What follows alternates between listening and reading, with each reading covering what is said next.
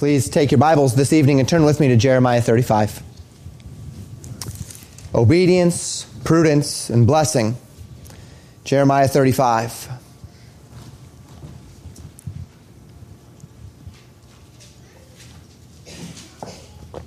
Today we find ourselves in a new prophetic context in the book of Jeremiah we read in Jeremiah chapter 35, verse 1, the word which came unto Jeremiah from the Lord in the days of Jehoiakim, the son of Josiah, the king of Judah, saying. Now, the text tells us that the prophetic word that we are going to study this evening, and it will be this way for the next several weeks, comes in the days of Jehoiakim, the son of Josiah. Now, let's remember within our historical context exactly what this means. Jeho, uh, Josiah, excuse me, had three sons of note, called by several names, but uh, best known to us as Jehoahaz, Jehoiakim, and Zedekiah. Jehoahaz reigned after the death of Josiah for only three months, after which he was carried into Egypt, never to return. In his place was put Jehoiakim, who reigned for 11 years before being killed by Nebuchadnezzar. For a brief three months after that, the people had made Jehoiakim's son, Jehoiachin, uh, it, the king, before Nebuchadnezzar thought it better to have the son of the man he killed be king over a generally rebellious people. So he deposed Jehoiakim's son Jehoiachin from the throne and placed Josiah's son Zedekiah in his place. Zedekiah reigned for the final 11 years. Now, we have seen prophecies in the days of Zedekiah since at least Jeremiah 31. Recall that Jeremiah 31, 32, 33, uh, 34 were all in the days of Zedekiah, that final king. As a matter of fact, even coming toward the end of that reign. And now we're jumping back in our context once again to the reign in the days of Jehoiakim. Now, we also saw this back in chapter 27, a situation where a prophecy came to Jeremiah in the days of Jehoiakim, but then as we read through that prophecy, it turns out that Jeremiah was giving that prophecy in the days of Zedekiah. And so there's a lot of weird things going on here as far as the chronology is concerned, and nobody uh, has come to a true consensus as to exactly why Jeremiah, the book of Jeremiah, is structured the way it is. I'd imagine that if we uh, really put our thinkers together hard on this, we could probably come up with a, a re- reasonable or rational reason why things are structured the way that they are. However, nobody has um, really, as far as my, my, reading or my own study, um, found a, a, a, wholeheartedly satisfactory reason as to why that must be. Perhaps there is a, a general theme by which it's structured rather than chronology, or perhaps these, uh, these uh, various prophecies came in a general chronology, but were given at different times. Uh, we'll see that a chronology, the chronology brings us back to the days of Jehoiakim here for one reason or another. So do take note of that. Do take note of our context. Do take note of the king within which we are operating. Now, they all, to one degree or another, had problems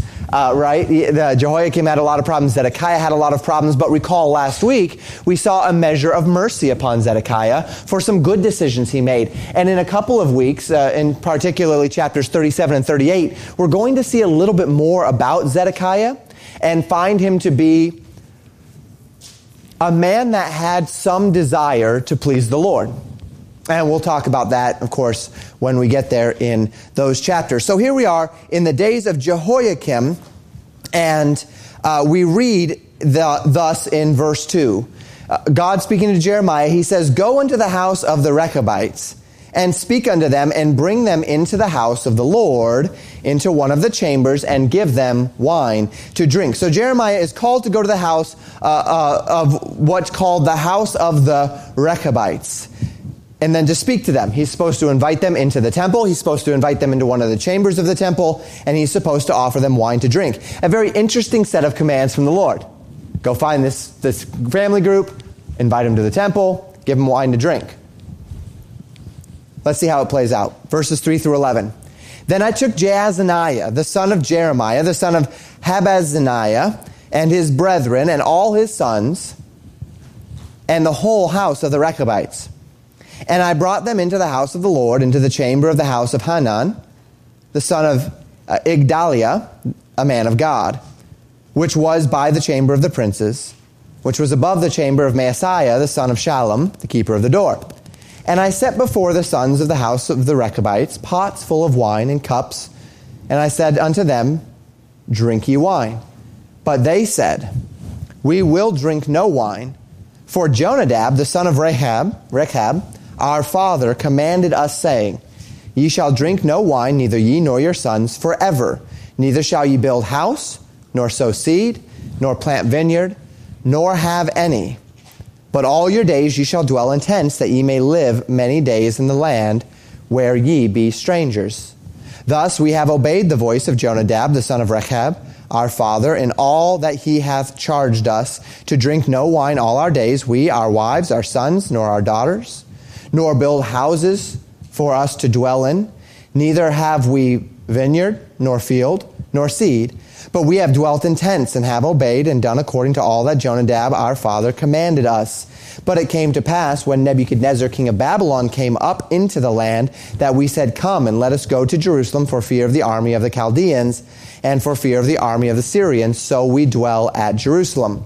So we see several men of the house of the Rechabites who come at Jeremiah's bidding. They are led by a man named Jaazaniah, said to be the son of Jeremiah, the son of Habaziniah.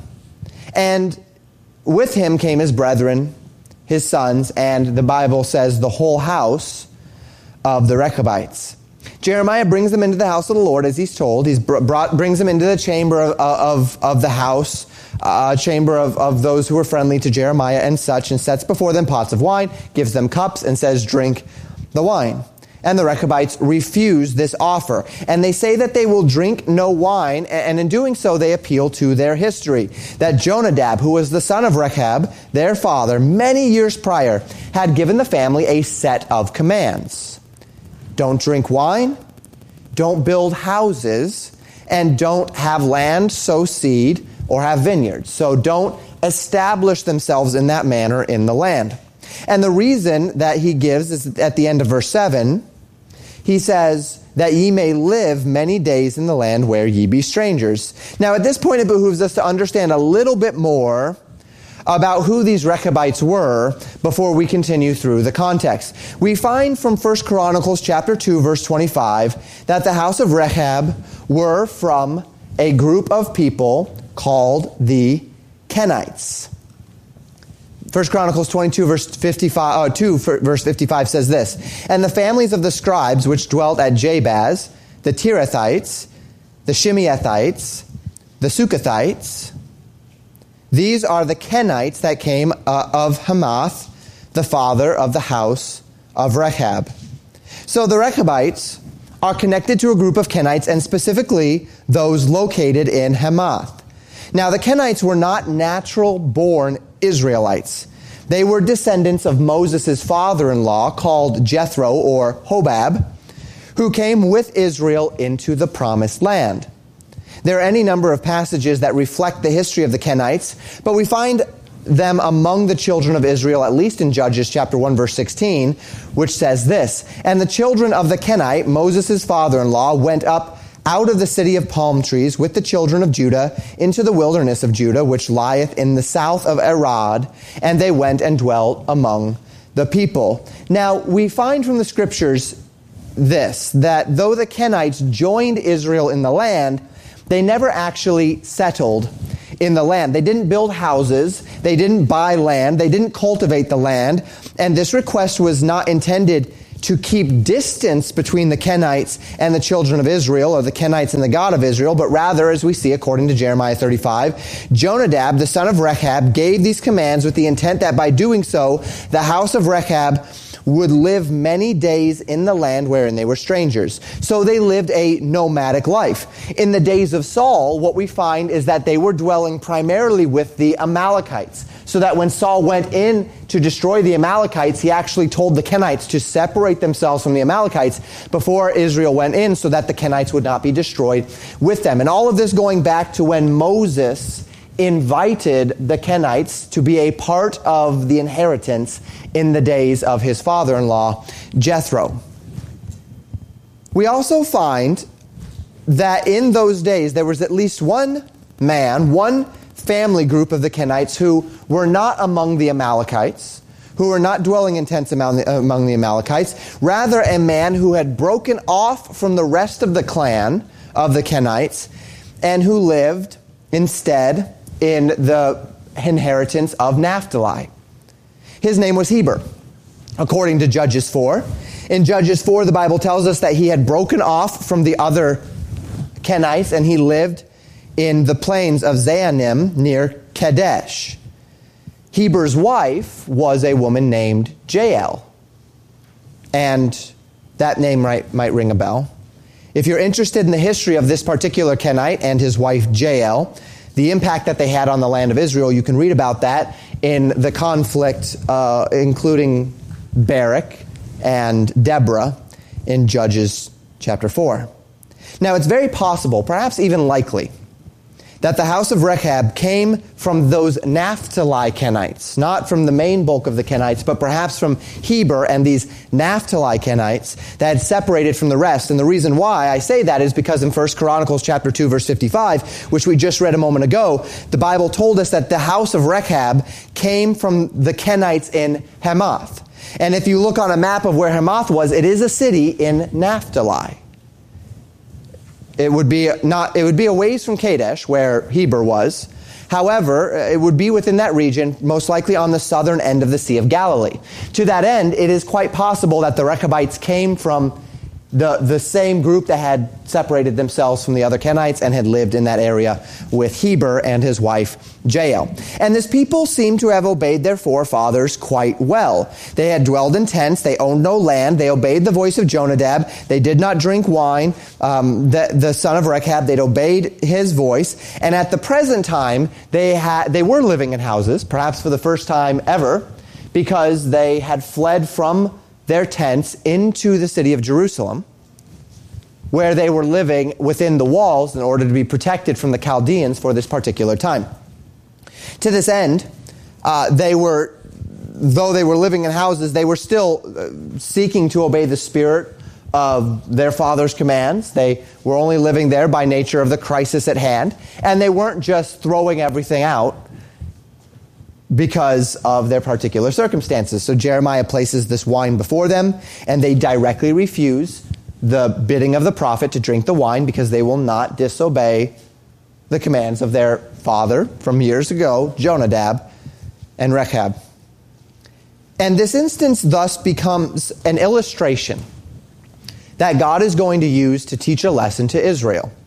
And that illustration, that lesson begins as we continue in verse 12. The Bible says this Then came the word of the Lord unto Jeremiah, saying, Thus saith the Lord of hosts, the God of Israel, Go and tell the men of Judah and the inhabitants of Jerusalem, excuse me, Will ye not receive instruction to hearken to my words, saith the Lord? The words of Jonadab, the son of Rechab, that he commanded his sons not to drink wine, eh, are performed. For unto this day they drink none, but obey their father's commandment. Notwithstanding, I have spoken unto you, rising early and speaking, but ye hearkened not unto me. I have sent also unto you all my servants the prophets, rising up early and sending them, saying, Return ye now every man from his evil way and amend your doings, and go not after other gods to serve them. And ye shall dwell in the land which I have given you and to your fathers, but ye have not inclined your ear nor hearkened unto me. So God asked the house of Judah, Why won't you listen to me? Here are these, this family, the sons of Rechab all of these generations later, they still refuse to drink wine on the basis of their determination to live a long life in the land at the behest of their father. Why can't you, Judah, obey me? If that one contingency of Kenites can obey so well simply their, their mortal great great grandfather, however long it was ago, and they're still carrying on that, those requests, why can't you obey me when I am your God? Why can't you obey me when I have actively sent prophet after prophet after prophet to remind you of me? But you've not listened.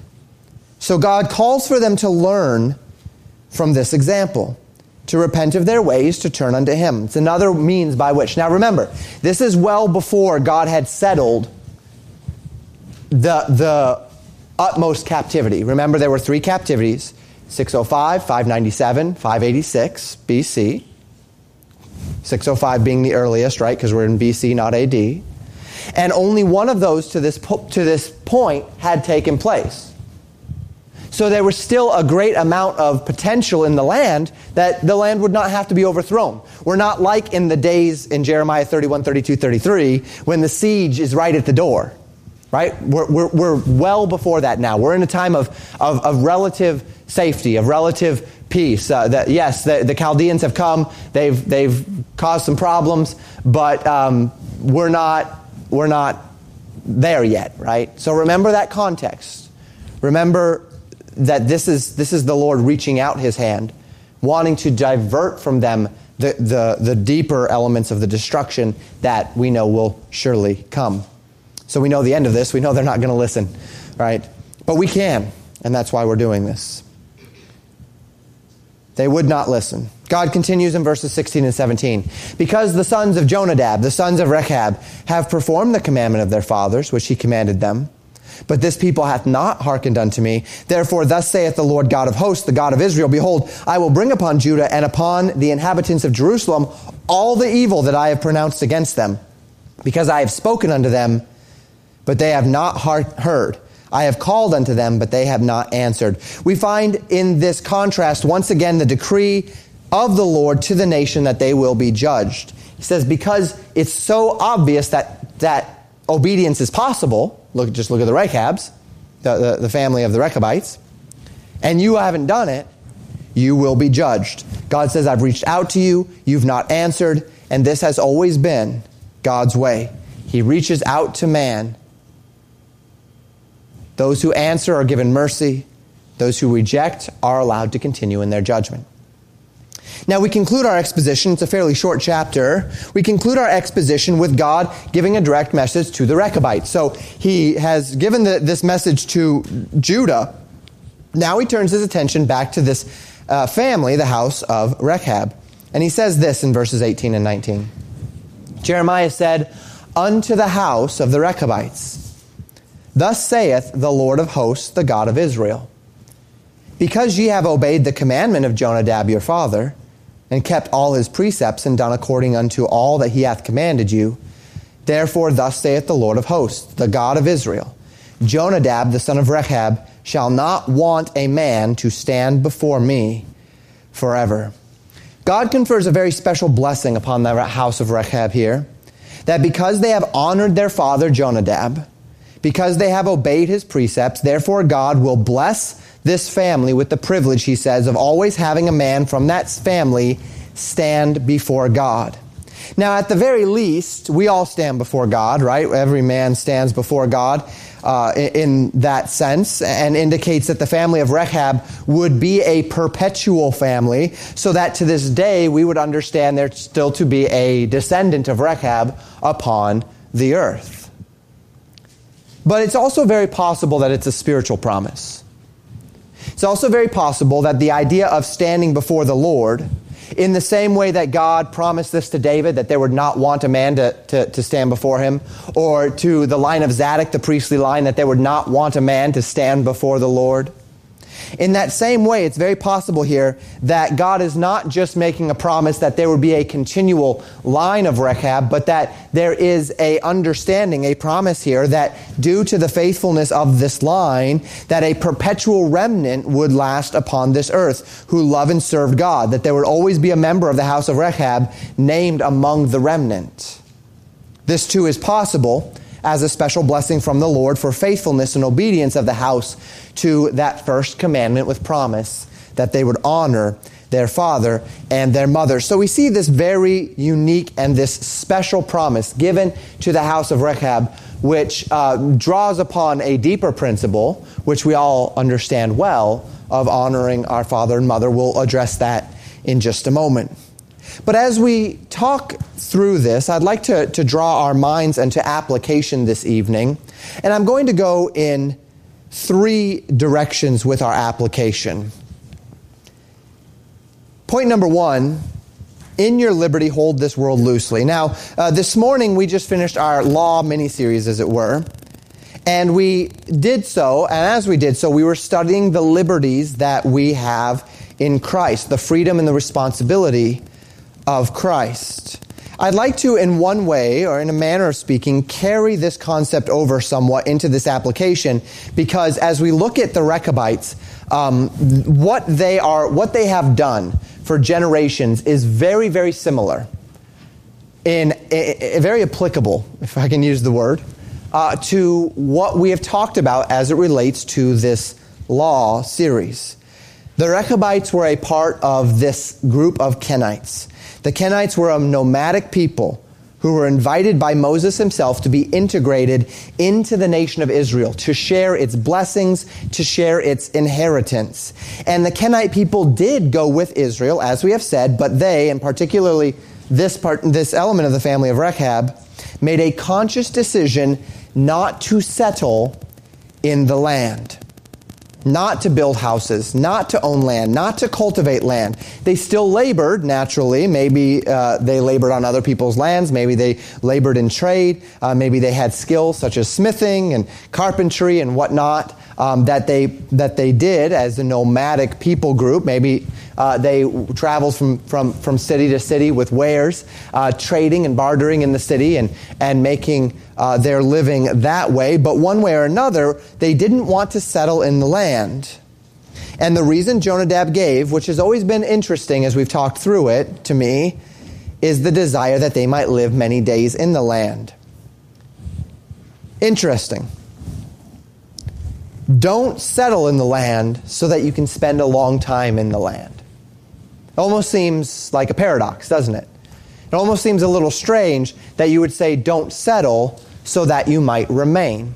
But I wonder if Jonadab perhaps had a unique insight here into human nature that drew him to ask something of his family, understanding just how prone humans are to get comfortable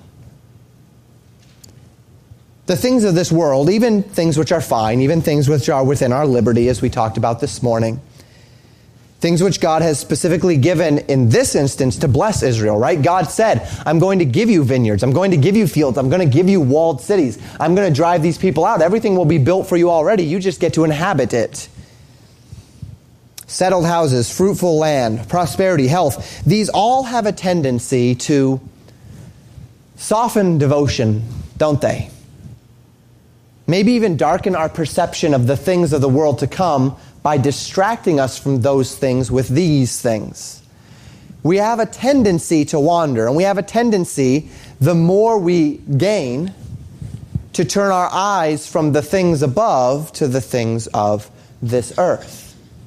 And I wonder if Jonadab didn't have some unique insight into that and have a particular sensibility within his heart that said, the best way that we can live distinctly for the Lord might very well be to not get too comfortable in this world, to not get too comfortable even in this land. We're called all throughout the Word of God to hold this world loosely. And those who have been found to be most effective for the kingdom of God are those who have succeeded well in this regard. Whether they have been poor or rich, whether they have had much or little of this world's goods, those who have been successful in being distinctive for the Lord are those who have held this world loosely. Jesus would emphasize this very thing in the Sermon on the Mount. Matthew chapter 6, beginning in verse 19. I love this passage of Scripture. Jesus says, Lay not up for yourselves treasures upon earth where moth and rust doth corrupt, and where thieves break through and steal. But lay up for yourselves treasure in heaven, where neither moth nor rust doth corrupt, and where thieves do not break through nor steal. For where your treasure is, there will your heart be also.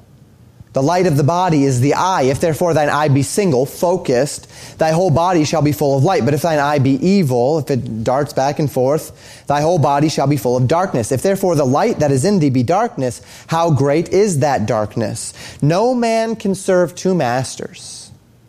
For either he will hate the one and love the other, or else he will hold to the one and despise the other. Ye cannot serve God and mammon. Therefore I say unto you, take no thought for your life, what ye shall eat, or what ye shall drink, nor yet for your body, what ye shall put on. Is not the life more than meat, and the body than raiment? Behold the fowls of the air, for they sow not, neither do they reap, nor gather into barns, yet your heavenly Father feedeth them. Are ye not much better than they? Which of you by taking thought can add one cubit to his stature? And why take ye thought for raiment? Consider the lilies of the field, how they grow. They toil not, neither do they spin. And yet I say unto you that even Solomon in all his glory was not arrayed like one of these. Wherefore, if God so clothe the grass of the field, which today is and tomorrow is cast into the oven, shall he not much more clothe you, O ye of little faith? Therefore take no thought, saying, what shall we eat? Or what shall we drink? Or wherewithal shall we be clothed? For after all these things do the Gentiles seek. For your heavenly Father knoweth that ye have need of all these things. But seek ye first the kingdom of God and his righteousness, and all these things shall be added unto you. Take therefore no thought for the morrow, for the morrow shall take thought for the things of itself. Sufficient unto the day is the evil thereof. This world in which we live was given to us by God to enjoy in all purity and in all holiness. Indeed, the entire book of Ecclesiastes exists to reflect to us the reality that the things in this world, take note, not the things of this world, we'll talk about that more in the coming points, but the things in this world exist for us to enjoy in God. But Jesus gave a careful warning in Matthew 6, and I know I read a long passage there that to lay up treasure on this earth will inevitably draw our hearts to the things of this earth. Because where our treasure is, there our heart is also. And we need to think about that. We need to understand that. We, are, we live in a very affluent country. As a matter of fact, even,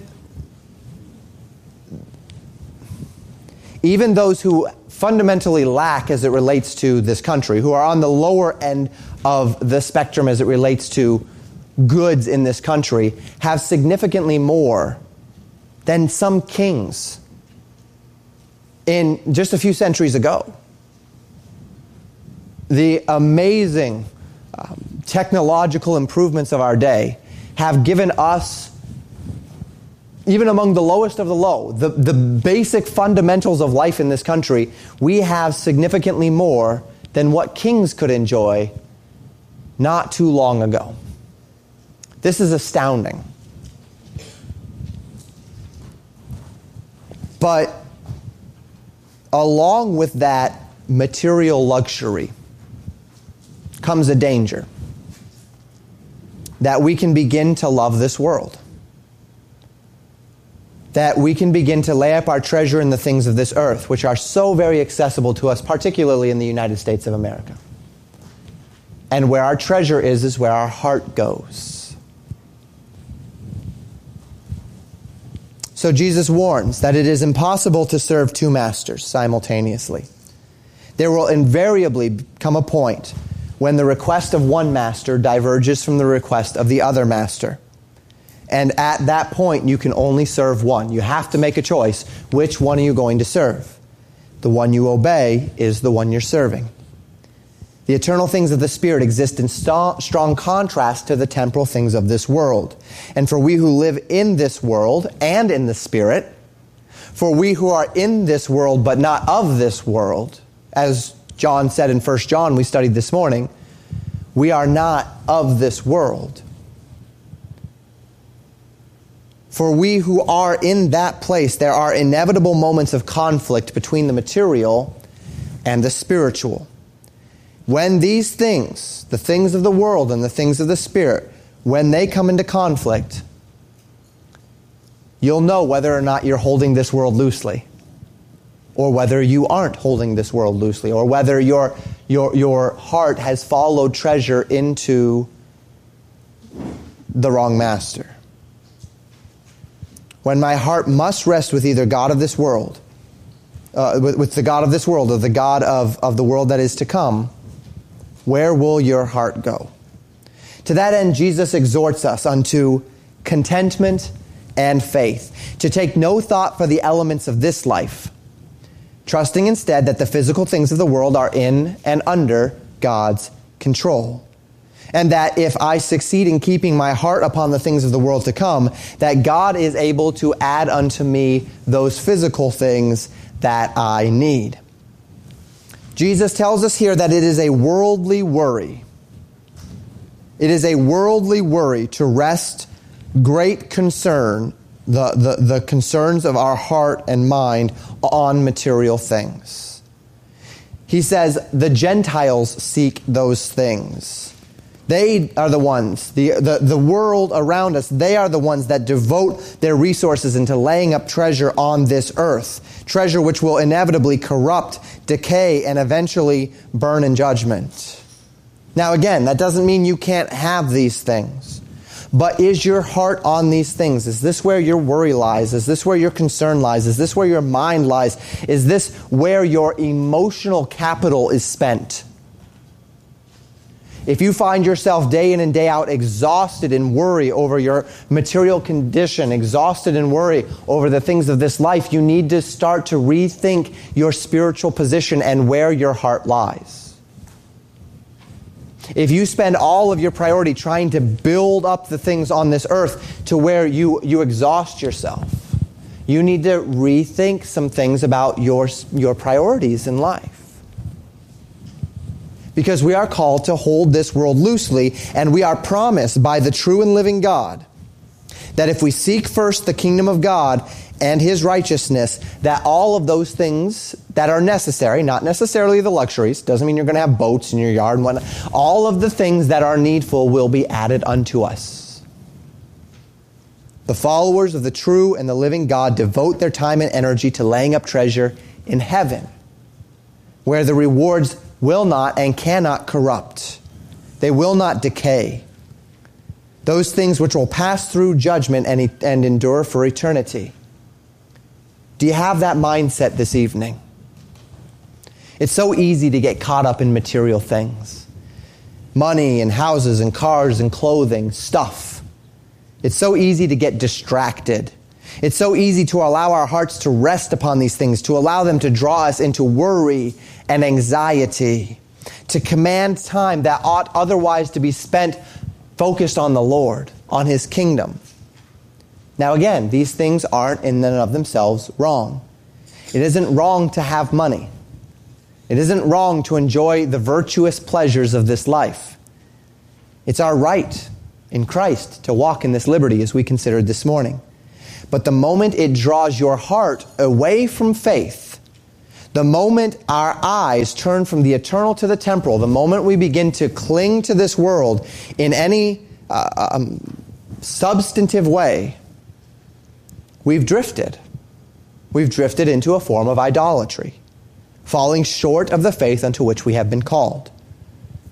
I love how Paul describes this in Philippians 3. You're perhaps familiar with Philippians 3 the, the passion of Paul here, well known, but I'd like us to read it together. Philippians chapter 3, beginning in verse 7, Paul says, But what things were gained to me, as he had just gone through a list of his material gains before Christ? But what things were gained to me, those things I counted loss for Christ. Yea, doubtless, he says, doubtless.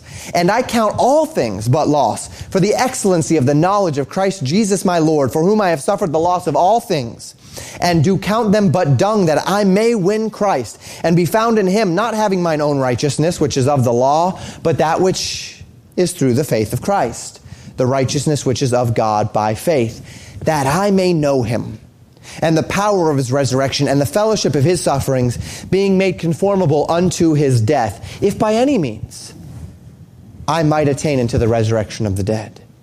For Paul, everything was on the table. There was no accomplishment. There was no accolade. There was no material gain that meant anything compared to the realities of the, the promises of the world to come. Paul says, I was a Pharisee of the Pharisees. It doesn't matter. Paul says, as pertaining to the law, I was blameless. It doesn't matter. Paul says, I had the opportunity for tremendous honor, for tremendous physical wealth, for tremendous opportunity in the land of my kindred. It doesn't matter. None of that matters as much as Christ matters. None of the things on this earth are worth anything if it takes one bit of reward from the heaven that is to come, from the world that is to come. Paul says, if I can only know Christ better, he has this personal determination in Christ to count anything and everything, material and temporal, as nothing, as a total loss, if he might in some way gain a deeper knowledge of Christ. If he could know Christ better through suffering, then his body can just suffer. If he can know Christ better through pain, then his body can know pain. If he can know Christ better by lacking the things materially on, on this earth, then he'll experience physical lack, if only he might know Christ better. Now, this was not always Paul's experience. Paul goes on in Philippians 4 to describe his capacity both to abound and to suffer need. Right? He says there's times where I've had have everything I need. And the Philippian church was actually a big part of that because they had sent time and again to his need. He says there are times that I have all and abound, and there are times that I suffer need. He says both are okay. I can do all things through Christ, which strengtheneth me. It's fine. Have a bunch, don't have a bunch, as long as I can know Christ.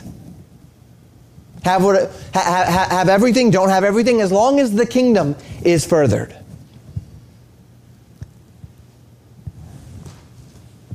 Those things, those things that make us comfortable, those things that are the blessings of the Lord, those things that God has given us in Christ, they're our right to enjoy in purity and in virtue.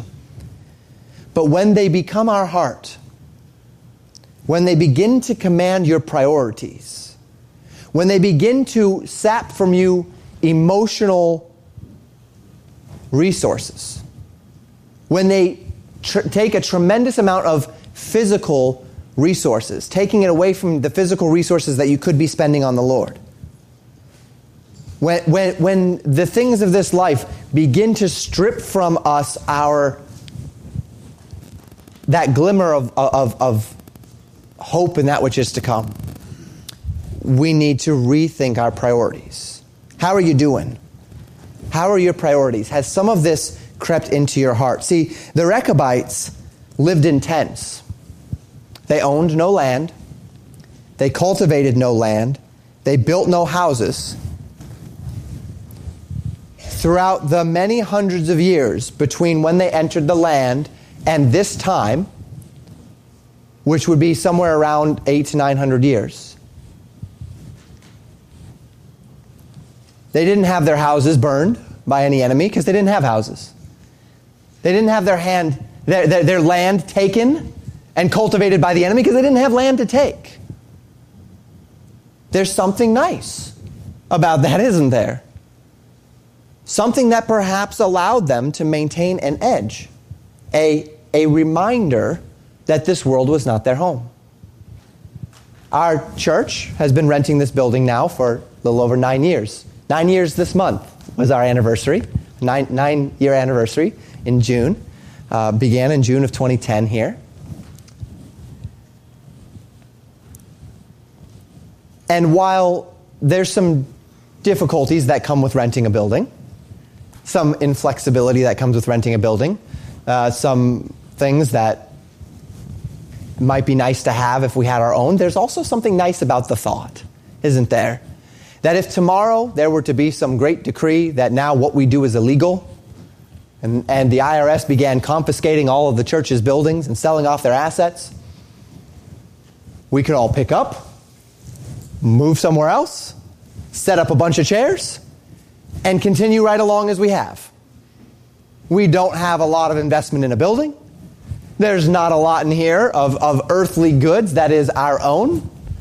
There's not a lot of investment in this that we can lose. If we were to, God forbid, come next week and this house and, and, and, and this house of worship was burned to a crisp, we could step up, move our church over somewhere else, and just pick up where we left off. Because we're not invested in the things of this life as a church. We're not invested in a building. We're not invest, which means our, our business meetings are not filled with fighting over carpet colors and whatever else, right? Because we are not invested in a building. There is a blessing there. And many churches have seen this today, and many churches have been content to just find a place to meet nowadays for that very reason. Because with the things of the material come the concerns of the material. And how easy is it for our mind to be diverted from the spiritual onto the material as we invest? Now, I'm not making a case here for us not ever owning a building. That's not what I'm attempting to do here. But what I'm saying is there's a thought process to what Jonadab commanded to them always live in tents that keeps us holding this world loosely, doesn't it? That kept them holding this world loosely, perhaps. Does something need realignment as it relates to you and how you're holding this world? Point number two. In your liberty, hold on to wisdom. Hold, don't hold on to this world tightly. You can let the, you know, you can, you can leave that world loosely in your fingers, but hold on to wisdom. Hold on to wisdom. The only people in the land who were strictly commanded to drink no wine at that time were the priests, and that only when they were to minister in the tabernacle of the congregation. There was also the Nazarite, who, when he was under a temporary vow, unto the Lord, having consecrated himself to God for a time, was called to drink no wine nor strong drink. He was also called not to have sexual intimacy, not to cut his hair, various other things as well that he was called not to do. And that was because he was wholly consecrated for the Lord during the time that he was under this Nazarite vow.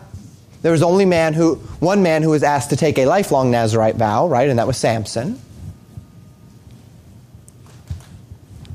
Yet though it was in their liberty, the Rechabite family held on to a manner of wisdom that we see reflected in the Proverbs. So they were called by their father not to dwell in tents. They were called not to cultivate land, not to have vineyards. I mean, to dwell in tents, excuse me. I think I said not. To dwell in tents, not to cultivate land, not to have vineyards, all of that. And then they were called by their fathers to not drink any wine. The warnings of wisdom in regard to alcohol in Scripture are well known and extremely strong. Proverbs 20, verse 1 Wine is a mocker, strong drink is raging, and whosoever is deceived thereby is not wise. Those under the influence of alcohol become a mockery of a man. They profane themselves, they abuse themselves, they operate outside of sensibility, outside of reason, outside of rationale. And they who allow themselves to be deceived by its promises of pleasures are fools the scriptures say. And so we see this warning about wine being a mocker, about how it degrades men and women, and how they do contemptuous, contemptuous things when under its influence. Proverbs 33 speaks of it as well, verses 29 to 35. Who hath woe? Who hath sorrow? Who hath contentions? Who hath babbling? Who hath wounds without cause? Who hath redness of eyes? We see this list of things woe and sorrow, right? Who, uh, whose life tends to have a lot of problems. Contentions, arguments, mm, problems one with another. Babbling, incoherent babbling, the idea of being incoherent. Wounds without a cause, falling down, scraping yourself up, not feeling it, not realizing you've done it. Redness of eyes. They that tarry long at the wine they that go to seek mixed wine. Look not thou upon the wine when it is red, when it giveth its color in the cup, when it moveth itself aright. At the last it biteth like a serpent and stingeth like an adder. Thine eyes shall behold strange women. Thine heart shall utter perverse things. It brings a man and, and it degrades him and it causes him to lose his inhibitions, or a woman and it causes them to lose their inhibitions and to be willing to do things. It makes them suggestible, willing to do things that they would not otherwise do, to shame themselves in ways that they would not, not otherwise shame themselves, to reduce their own dignity, to, to, to, to drag their, their own dignity through the mud in a way that they never other would, to speak perverse things that they would never under their own control speak. Yea, thou shalt be as he that lieth down in the midst of the sea, or as he that lieth on the top of a mast right? The idea of one who is in the sea and the boat is rocking back and forth. And if you try to walk straight on a boat that's walking back and forth, you'll do one of these things as it tips back and forth, right? Because the boat is rocking and you're rocking with it and you're tipping back and forth as the boat is listing from one side to the other. And if you've ever seen someone heavily inebriated, you maybe have seen that before. They have stricken me, shalt thou say. This would be the inebriated, the, the, the, the drunk person and I was not sick. They have beaten me, and I felt it not. When shall I awake? I will seek it yet again. Woe, sorrow, contention, babbling, sexual impurity, perversion of speech, belying a man's dignity taking away his physical command over his own body, wounds that he himself doesn't feel at the time, degrading himself and he doesn't know it, suffering physical consequences well after the effects of the drug in and of themselves have worn off, and yet for all of that misery, some a lot of which he doesn't even remember. He will seek it again and again and again, and he'll go back and he'll go back and he'll go back and he'll degrade himself again and again and again. One more proverb Proverbs 31, verses 4 through 7. It is not for kings, O Lemuel. It is not for kings to drink wine, nor for princes strong drink, lest they drink and forget the law and pervert the judgment of any of the afflicted. Give strong drink unto him that is ready to perish, and wine unto those that be of heavy hearts. Let him drink and forget his poverty and remember his misery no more. Lemuel's mother Lemuel, being a king, understood the danger of those who were in positions of leadership falling under the influence of alcohol.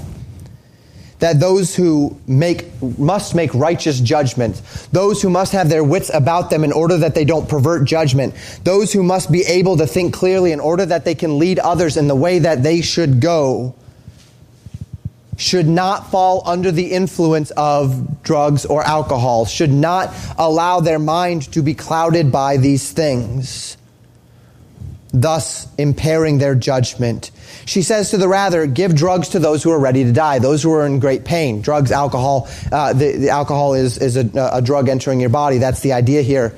And we are, we, we can rightly broaden this concept to mind altering drugs.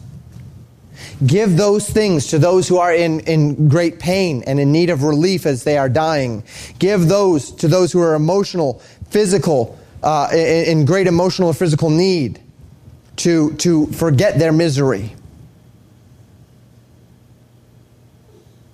Those who are in need of having emotional or physical problems that are in need of medical intervention. But those who need their mind, who need their dignity, who need control. It's not for them to be under the influence of alcohol. We don't know why Jonadab called for his children not to drink, save for the ex- exclusive condition as a part of the whole that they would, that they would dwell long in the land.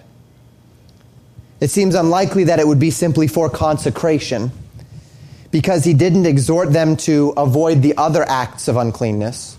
He exhorted them not to drink the alcohol, but he didn't exhort them to any of the other elements of the Nazarite vow, to not cut their hair or to, to not um, uh, um, to, to not reproduce or anything of the sort.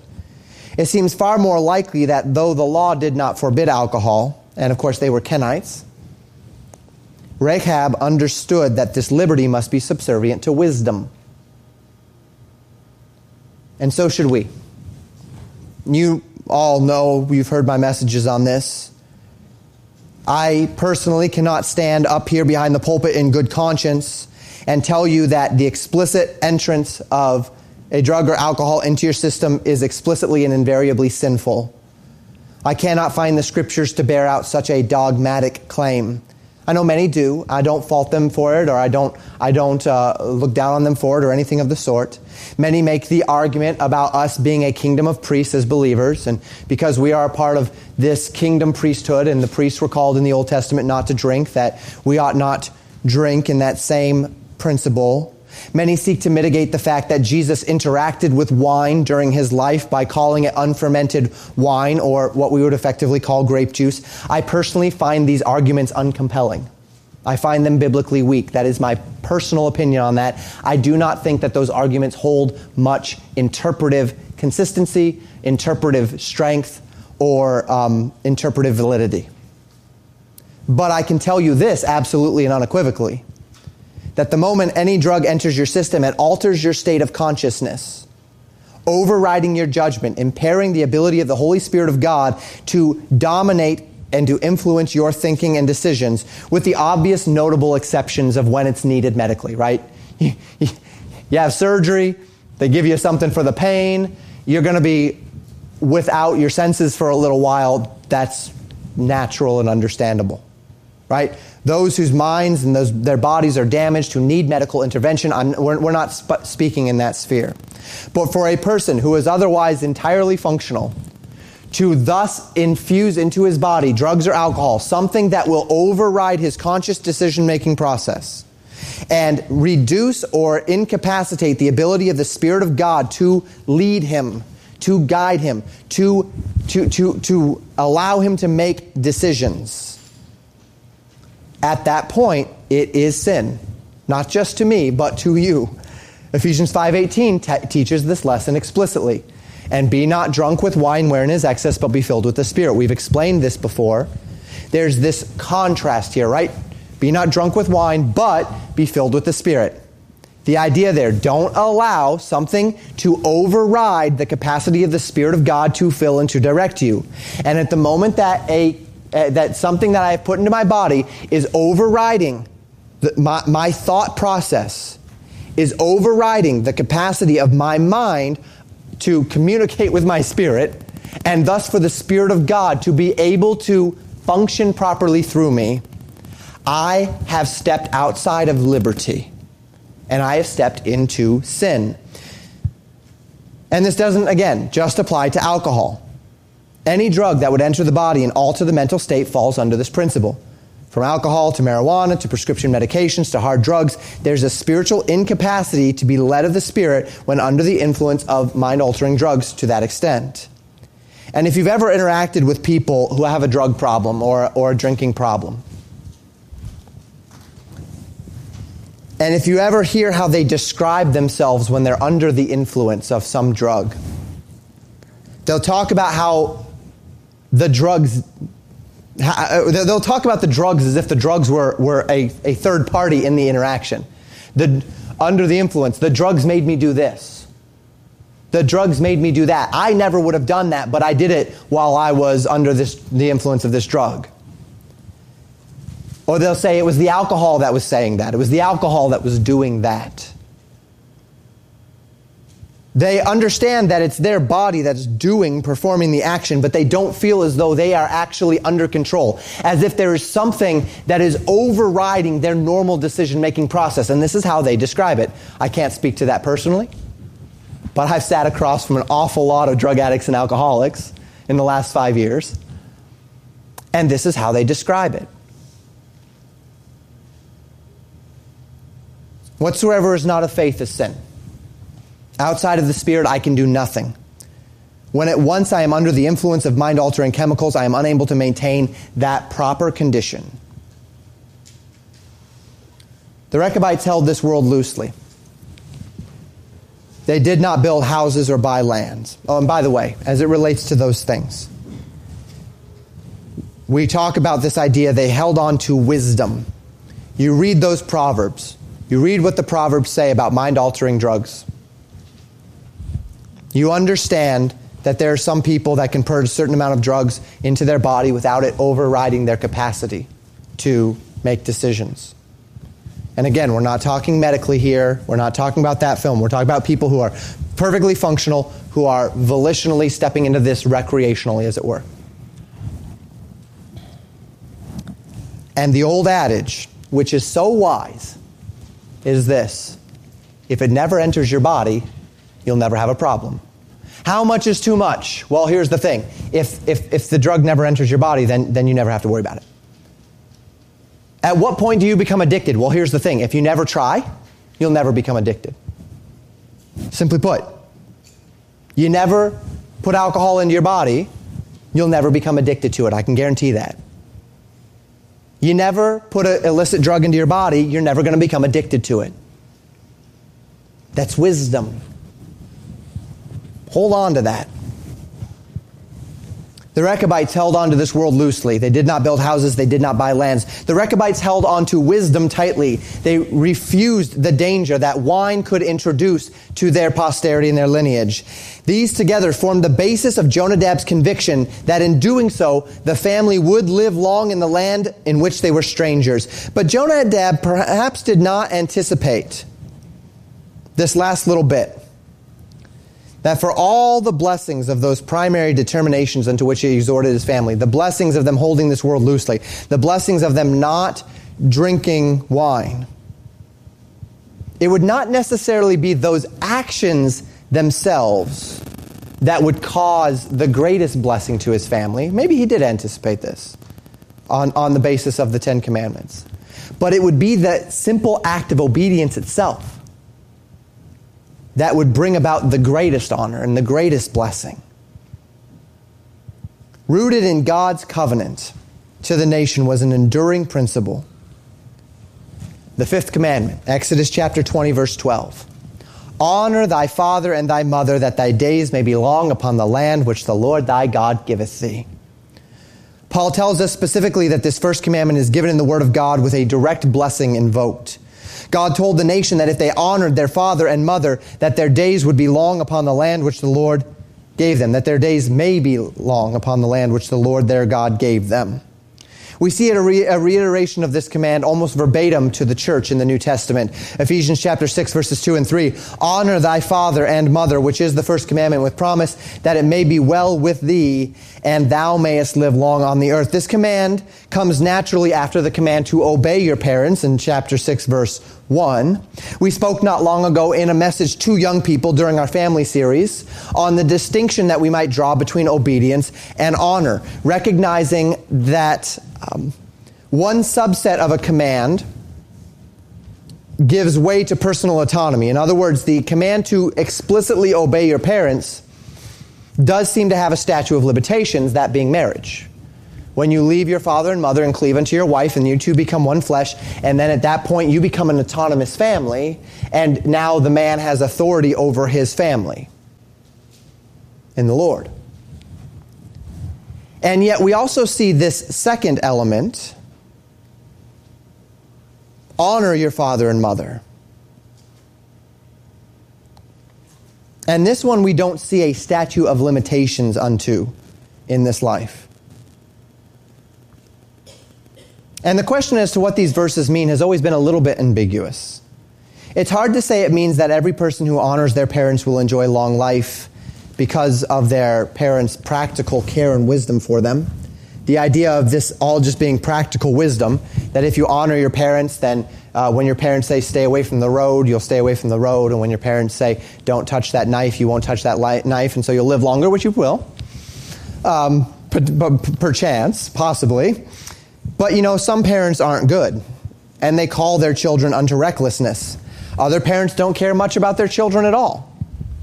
And so to obey your parents when your parents are calling you to do reckless things, which I would imagine none of the children in this room have experienced, but um, I tell you, when I sit across from those people in the jail, a lot of them have experienced that. Their parents being the ones who actually got them addicted to drugs.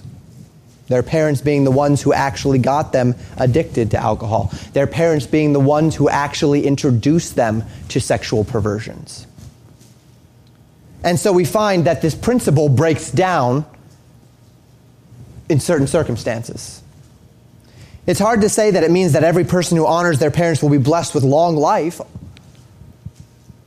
because any number of good and honest men have died young and any number of evil men have lived a long time. And there's a con- controversy surrounding even just what God's promise to the Rechabites entails, as we mentioned already. A question as to whether or not the reality that the family would never want, meaning lack, that the family would never lack a man to stand before God means uh, that the family would persist throughout history, or means more specifically that there would be a faithful remnant that would always contain a member of their family. But whichever way we slice it, this enduring legacy, this promise of familial longevity, and more specifically, the blessing of watching multiple generations of one's family walk in faithfulness unto the Lord. This is what we see here. We see a family that for 900 years honored their patriarchs, but for 900 years honored the Lord. We see a family that lived generation to generation, generation, multi generational obedience. From Jeremiah 35, it appears to be the essence of the promise. Each man still has a free will, to be sure. but there is a spiritual blessing upon the posterity of a man who has chosen to honor his father and his mother. And this we know, though all of the ins and outs of what exactly this means might be up for debate. What should never be up for debate among we who walk by faith is that whatever the, the true nitty gritty of that promise is, whether it's that idea of spiritual faithfulness passing down from generation to generation, or maybe even among the unbeliever who honors his parents, a, a greater likelihood that the, the continuing generations will find the Lord. Whether it simply be familial longevity from generation to generation, whatever it might be. This we know. We want this promise. We want this blessing. That should never be up for debate. To this end, both young and old alike, it's incumbent upon you to honor your parents throughout your life. This does not always mean you'll agree with them. This does not always mean that you'll take their advice and obey their commands when you are not biblically obligated to do so. But it does mean that you will hold them in a position of respect. It does mean that how you speak to them, how you speak of them, honoring their the spirit uh, of, of their desires, how you treat them, even in their memory after their death, that it matters. That you, you hold their advice as something worth considering. That you reflect love unto them, you honor them. And so, in your liberty, you hold this world loosely. In this world, you hold wisdom tightly. In this world, you hold fast to sound doctrine, as the Rechabites did. They lived in tents because they held this world loosely.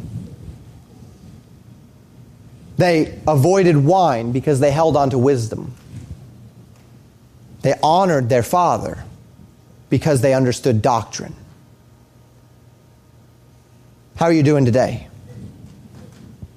Are you holding this world loosely or have the pleasures of sin encroached? How are you doing today? Have you understood your liberty but also understood wisdom? And are you holding fast to wisdom? You know, there's, there's, there's several ways to learn any lesson. God forbid that you'd have to learn all of the lessons of the book of Proverbs by making the mistakes. The book of Proverbs is there to help us avoid those entanglements, to help us avoid those snares, to keep us from making those mistakes ourselves. If only you have the faith to say, even though there's an allure there, even though the world is calling to, that, to me, even though I feel like uh, by the world standard there might be something out I'm missing on, that's okay, because wisdom dictates that I don't go there. And third, are you holding fast to, to sound doctrine? Honor your father and mother, the first commandment with promise, that it may be well with thee, that thou may live long in the land which the Lord thy God has given thee. Regardless of where you fall in interpreting that promise, you want it. You want it. Are you living it? We spoke earlier of enjoying the things in the world while rejecting the things of the world. John writes this in 1 John 2, verses 15 and 16. Love not the world, neither the things that are in the world. If any man love the world, the love of the Father is not in him. For all that is in the world, the lust of the flesh, the lust of the eyes, and the pride of life is not of the Father, but is of the world. Does this describe you today? Where is your treasure? Where is your heart? Are you holding on to wisdom? Are you living wisely? Have you been flirting with lines of sin in your amusements, in your associations, in your friendships, in your thoughts and desires? Would you draw yourself back from that edge in wisdom? Would you look, read the Proverbs and learn wisdom? Would you have the wisdom to be willing to receive the instruction and to learn rather than having to make all of those mistakes for yourself? And finally, are you obeying God's word? Are you honoring your parents? Can you see the promise on the horizon with eyes of faith? Can you understand just how much you want those promises? How much you need to want those promises? How much sound doctrine ought to matter to you? How much the right relationship that you can have with God through obedience is something that you want. Unbelieving parents, you can still honor them. Controlling parents, you can still honor them. Uh, uh, frustrating parents, you can still honor them. Disagree with your parents, you can still honor them. And in doing so, you will be purchasing to yourself a blessing which is and must be eternal, and which will not and must not fade away. You want that promise. I want that promise. Are you holding fast to sound doctrine?